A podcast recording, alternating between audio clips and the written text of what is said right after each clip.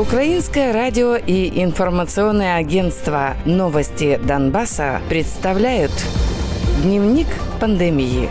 Донбасс.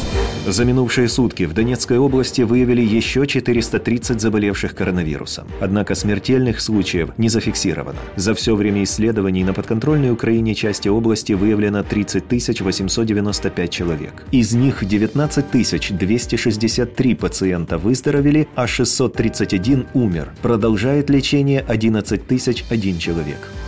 Группировка ДНР за минувшие сутки зафиксировала 177 новых случаев инфицирования. Также сообщается о 13 смертях. В целом группировка признала 13 067 случаев инфекции COVID-19, из них на лечение 4020 пациентов. Выписаны 7861 человек. Летальных случаев 1186. За минувшие сутки в Луганской области выявили еще 193 случая COVID-19. В результате осложнений умерли трое пациентов. По состоянию на 17 декабря диагноз коронавирус подтвержден у 8359 человек. Из них выздоровели 6096, лечатся 2039.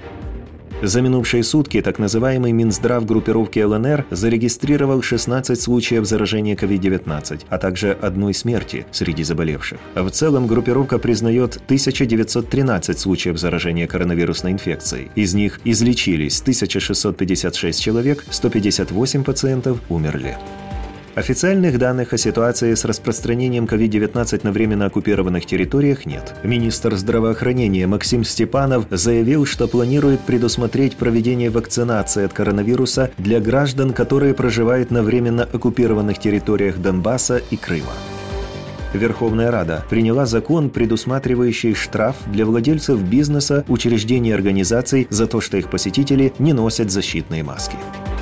Пандемия коронавируса обострила трудности, от которых страдает население на востоке Украины, пострадавшее от конфликта и в оккупированном Крыму. Об этом сообщила глава мониторинговой миссии ООН по правам человека в Украине Матильда Богнер. По ее словам, особенно пострадали женщины и люди преклонного возраста.